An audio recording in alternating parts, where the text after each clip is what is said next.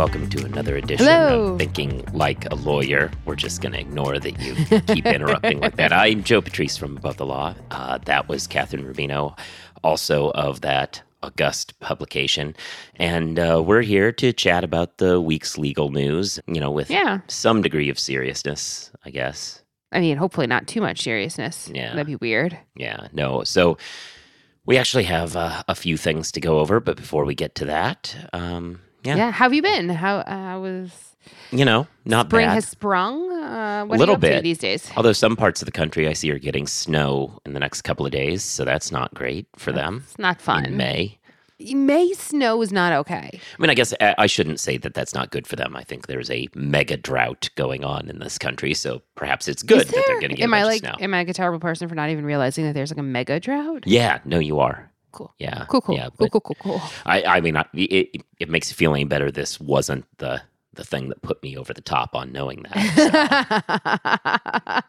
yeah. So uh, yeah. So we've we've got the law review contest going over at Above Yes. the Law, and for those we spell review R E V U E. Well, it's not we who do it, right? That's that's Nope. the longstanding tradition of uh, law school talent shows, basically, to to spell it that way. And you know, it's good to have it back. It, Historically, at Above the Law, we do an annual competition. We have schools send in their best uh, video of any performances um, from the law review show. And then we have folks vote on them. And it's every year, it's sort of a highlight of the ATL calendar. We gets a ton of traffic. People seem really into it. And we didn't have one last year because there was a global pandemic and no one knew what the hell was going on. So, so even then, I guess some of the performances that already happened, and you know, it was during lockdown, no one knew. So we we took a pause last year, and uh, maybe this is. I mean, listen, it was always an online event, right? But it still didn't happen last year. But it's good to see that. um Good to have it back. A little return to normalcy. you Little know. comedy sketch singing. It's all always fun. Yeah, we have three finalists this year. Um, if you go to abovethelaw.com, you can see the commentary that Joe, myself, and our other co-editor, Staci Zaretsky, have about them. And uh, we'll see. I haven't voted yet. Yeah, me neither. I don't have any. I, I ha- think I have a favorite, but there are two of the finalists uh, use uh, Megan Thee Stallion songs, um, Mm-hmm. and so I'm WAP and uh, Savage are the two songs the, that they do parodies of that I quite enjoy both of them to be honest. And the other finalist is a, a Hamilton song, which is also you know pretty classic. Yeah. Well, great. Before we get going too far uh, into talking about, you know, down this law school rabbit hole, so go there, vote, whatever. We're not going to talk about, well, we are going to talk a little bit about law school still, but, you know, law school is the place that you go to be a lawyer, not an accountant. Ah, So take advantage of Nota, a no-cost IOLTA management tool that helps solo and small law firms track client funds down to the penny. Enjoy peace of mind with one-click reconciliation, automated transaction alerts, and real-time bank data. Visit trustnota.com slash legal to learn more. Terms and conditions may apply. Yeah, actually, I just got done. I saw New York released its report on how much law thievery happened last year. Uh, Thievery. small law, you know, almost exclusively small lawyers dipping into client escrow funds and You know, when you- converting them. Yeah, And that's, when you you. know, I remember when you had to take the ethics portion of the bar exam. Uh, I was panicking because you know that's pretty much what I did before every test. Yeah. But I was like, I'm going to fail, and somebody told me like, listen, there's only one thing you have to remember: just don't mix your money with theirs. yeah. and you're Uh, probably going to pass. And I it- did. it's unreal that people get. And obviously, a lot of these people uh, in this report, which Are trying la- to last thieve, year was right? the most uh, New York has had of these problems so like ever, the most people which is terrifying. because because of COVID, so many more people were doing it. Or It, well, it's fewer people, but more money.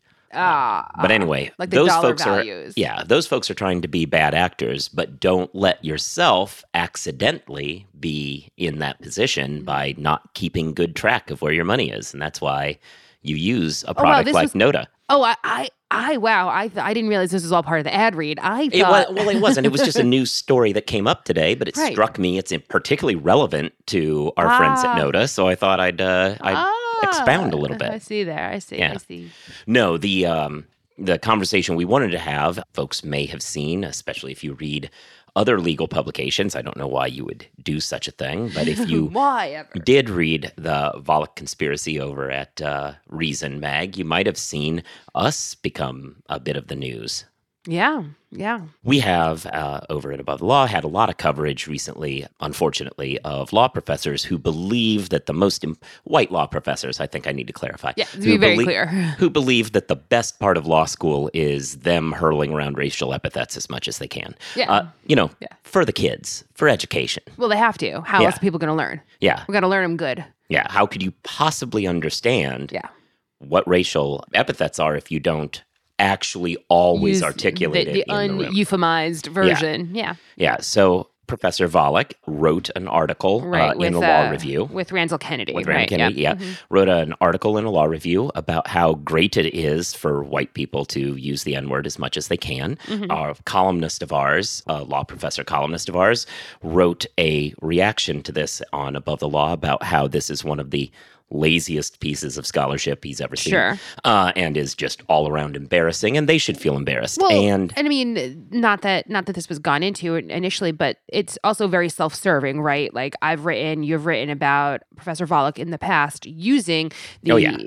racial slurs in class. yes, Uh, the uneuphoemized version, full N word, you know, and in particular uh, when they were asked not to. so, so I mean, this is also very self-serving in the sense that creating some sort of a um, academic or you know scholarly reason for doing the problematic behavior that they are engaged in is Yeah. it becomes justified then, right? Because look at their scholarship about it. Okay, they wrote it, but Yeah, and then and then the real nonsense of the whole thing is after our anonymous law professor makes fun of them, Uh, correctly. Volokh comes at us demanding a reaction publication where we would apparently give him space in our pages to react Yeah, to I mean- somebody, despite the fact that he has a law review in which he's expounded upon Right. this, as well as his own relatively successful blog affiliated with a major magazine where he could respond to this. But no, And also, we don't do one-off publications. And we don't. It's just And- our but- policy. But no, he feels it's really important that we have his voice heard in response to this, you know, like, hmm. because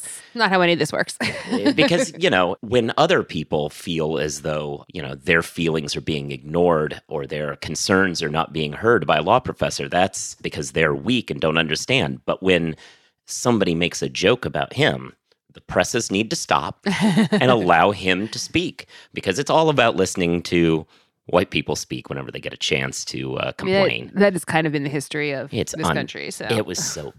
Anyway, we brought Elie Mystal back to respond to it, uh, Right, and right, he because- responded to it substantively. But right because the the the piece that they did publish in the Volokh conspiracy was about a, a second columnist at Above the Law, which a couple of years ago had used uh, a block quote that had an unedited version of the racial slur. in question. right, and, and and they try to make this as though this is analogous, which, frankly, I don't think this is because uh, the analogy to the earlier article, which just had a quote from a book that did that, which probably shouldn't have happened, but to the extent it did, that's analogous to saying, you know, you have to read a case that has that in there. Mm-hmm. Nobody's really arguing that, you know, especially when we're talking about, you know, Nazi cases and stuff like that. Nobody's arguing that this law ceases to exist. Uh, People understand it needs to be dealt with and read, whatever.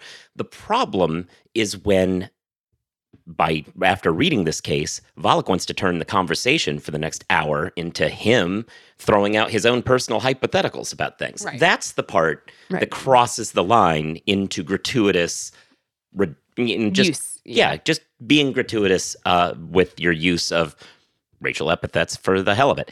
And that's why the analogy to an earlier article of ours having a quote from a Mhm. book talking about Right. the and again, it was a columnist, not yeah, not one of the editorial voices. Of course. And, and look, if that columnist had felt the need to utilize that sort of rhetoric in commentary, that would be analogous to this and be problematic.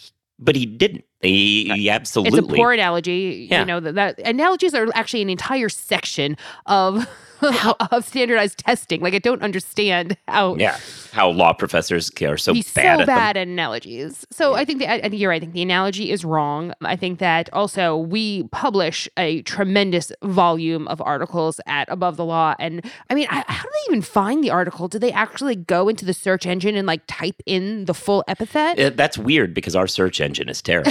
It- I don't know. It like it.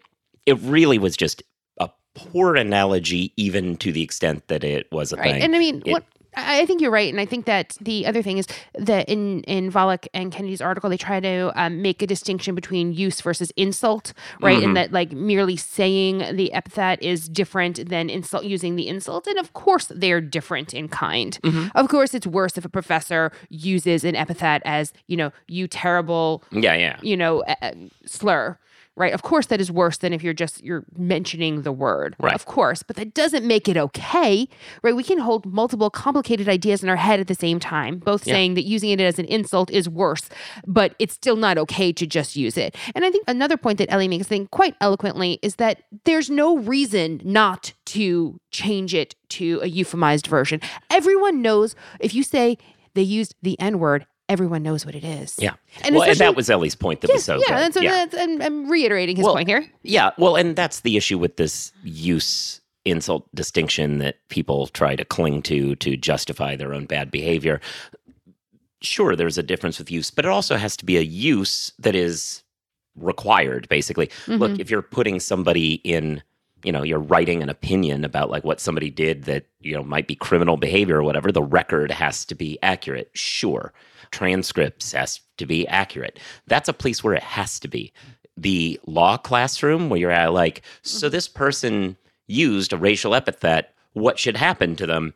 You don't need to do that. Like Right. it's it's an it's I mean I've already used the word gratuitous, but that's what it is. It's an attempt to bootstrap onto the case to And and I, I've said this before, and I'll say it again because it comes up entirely too often. You know, not just Volokh. There are, are too many law professors who feel like it's okay to use the N word in the classroom. it happens way I ha- way too I've- often. I basically have a cottage industry about writing how. Why are we still having this conversation? Why are you doing this? And and and I think uh, having written about it so many times and so many different professors, I just think that there's this sort of purient thrill, like you know, some the, oh, I'm Yeah. Oh, yeah. transgressing a- a- acceptable norms, uh, and and say I get to say it Yeah. even though I'm white because I'm in the classroom and this is education, and it's bullshit. yeah. It's utter bullshit. And like, to not even recognize that there's this sort of transgressive thrill that they're getting and trying to capitalize and try to, eh, without even recognizing that, I just think is entirely dishonest, whether it's they're not even admitting it to themselves or or you know it's it's more obvious to them but it is it is so clear to me that there's something deeper going on psychologically because there's no practical reason in order to use any racial Yeah. slur in class yeah. yeah. I mean, listen, law school students are not kids, right? Right. They're freaking adults. Yeah. These are all grown ass people. Who fully can comprehend the entire discussion without having to go through the yeah. Right. It is a completely gratuitous, unnecessary, and really demonstrates your lack of respect for people who are not white. Yeah. I should have had a counter going with like a ding or whatever for the use of the word gratuitous. I think we got it in there a bit, but I mean, it, I mean, it's yeah, it fits. If the gratuitous shoe fits. Yeah. You know, I have a question. Okay. How have law firms weathered previous economic downturns and come out stronger on the other side? LexisNexis Interaction has released an in depth global research report confronting the 2020 downturn, lessons learned during previous economic crises. Download your free copy at interaction.com slash like a lawyer to see tips, strategies, plans, and statistics from leaders who have been through this before and how they've reached success again. So, So if you were running for office, have you ever run for office? I have not. Have you? Okay, I have actually. Um, Interesting. What do you did you win? I did. I was unopposed. Um, I was on the Those are the- Kings County, uh, New York, of Brooklyn. I was a Brooklyn delegate to um, the Oh. party committee. Um, Fancy. yeah, yeah. So did you have a campaign website? I did not. Oh. But you know why I might have wanted one? To dispel the conversation about the girl in my bathtub. Um, what girl? yeah. So this doesn't actually apply to me as far Obviously, as yeah. uh, we all know. Uh, but as far as anyone's able to prove. as Charles Peruto Jr. is running for district attorney in Philadelphia, and he has a campaign website, and one of the subject headings is "The Girl in My Bathtub."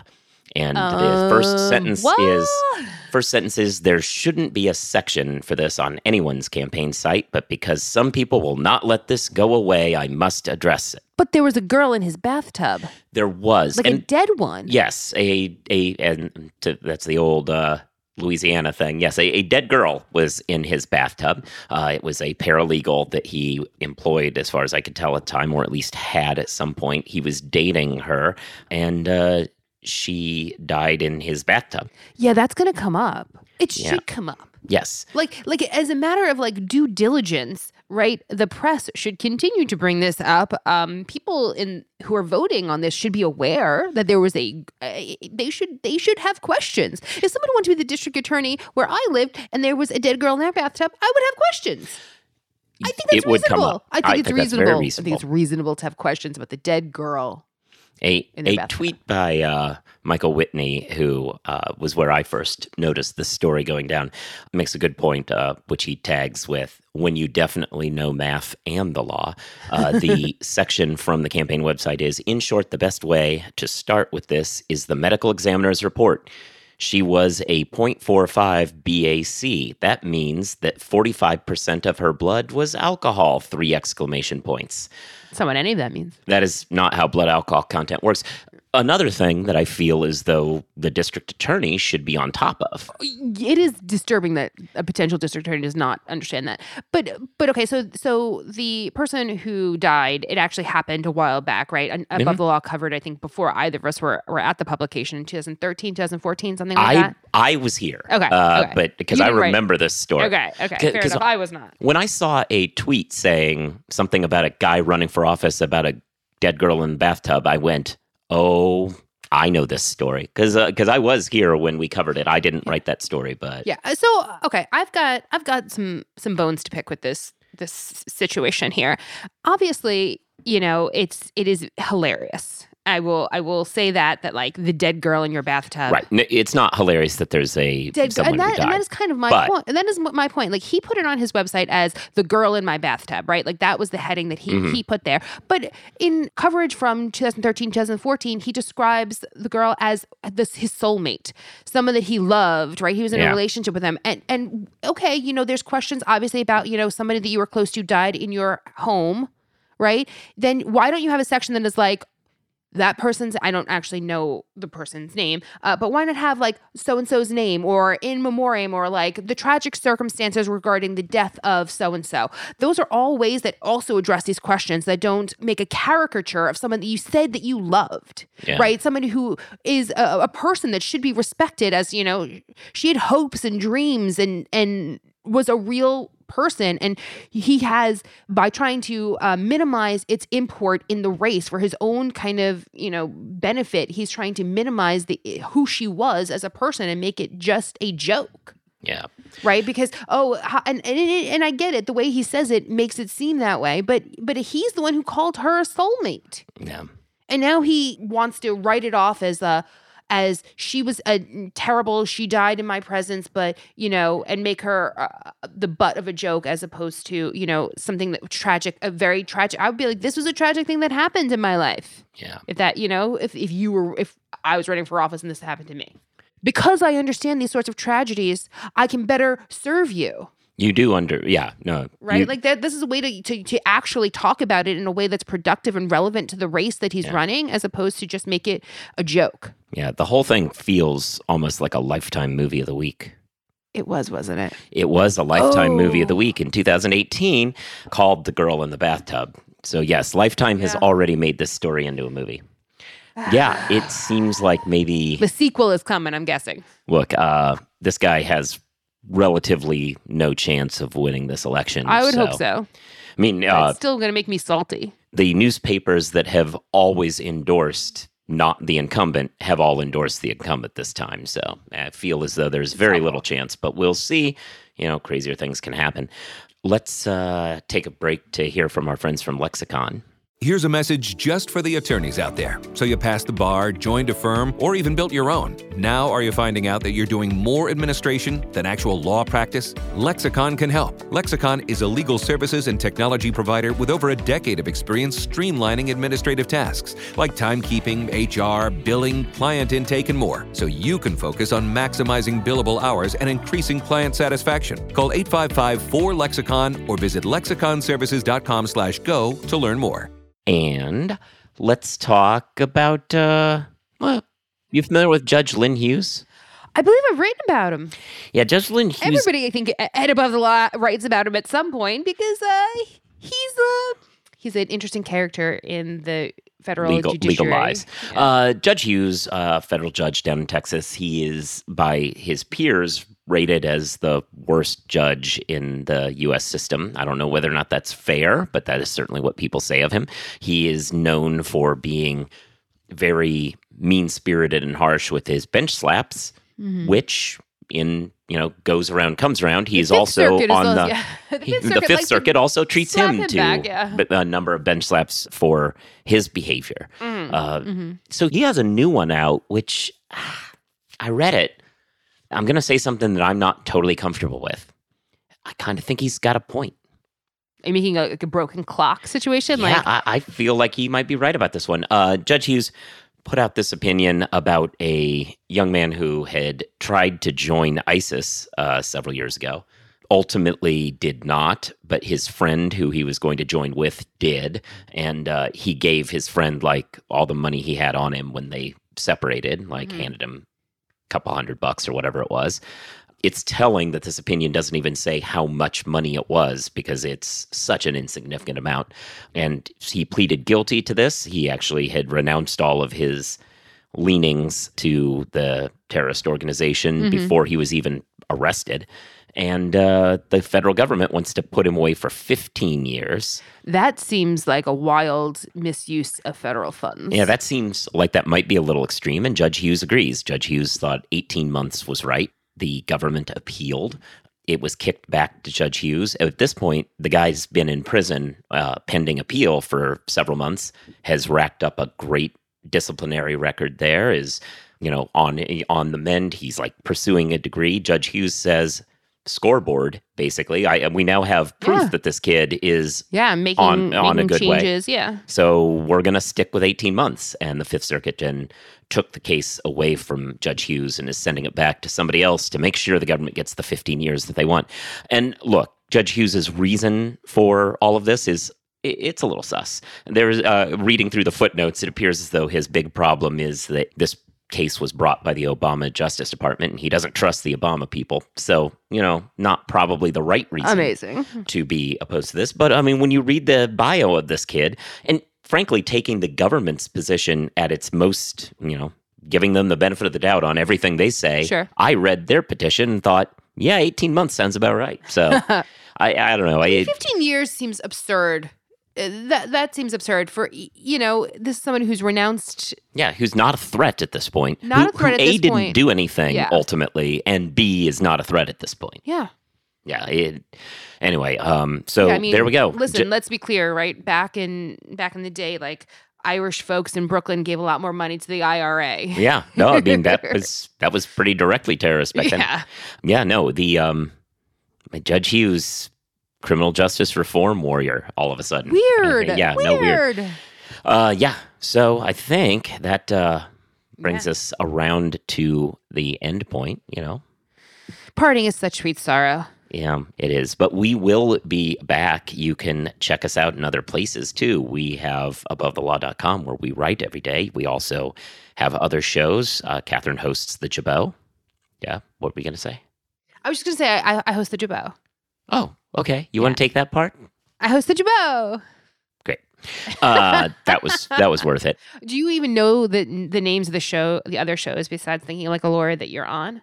Yeah. Well, I'm on uh, Legal Tech Week's um, journalist roundtable. Uh, Well, no, it's Legal Tech Week is how you would get the podcast, but I think he uses that to talk to do some other things. But there's also a weekly journalist roundtable that I am a participant in. Fair enough. Yeah, this week we talked about legal conferences and uh, you were some salty about it, is what I know. Well, yeah, no, you were it, salty. I had been a defender of these people, and it turns out they were uh, Which people? Uh, the ILTACon people. Uh, Oh, that's yeah. the first in-person conference, right? That you were talking about earlier. It, it you would think that, yeah, uh, and it is an in-person conference. They just decided not to. Well, originally we found out uh, all of us in this legal journalist roundtable, we were all sent documents saying that we weren't invited. Uh, that you know because of COVID and even though it's in person, you have to log in and watch, which I defended them and said, look, I'm sure this is capacity limits right now. I'm sure they'll get around to inviting us. But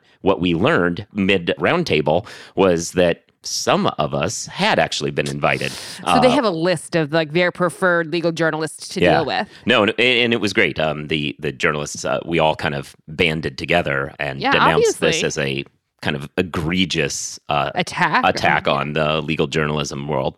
Yeah, we'll see.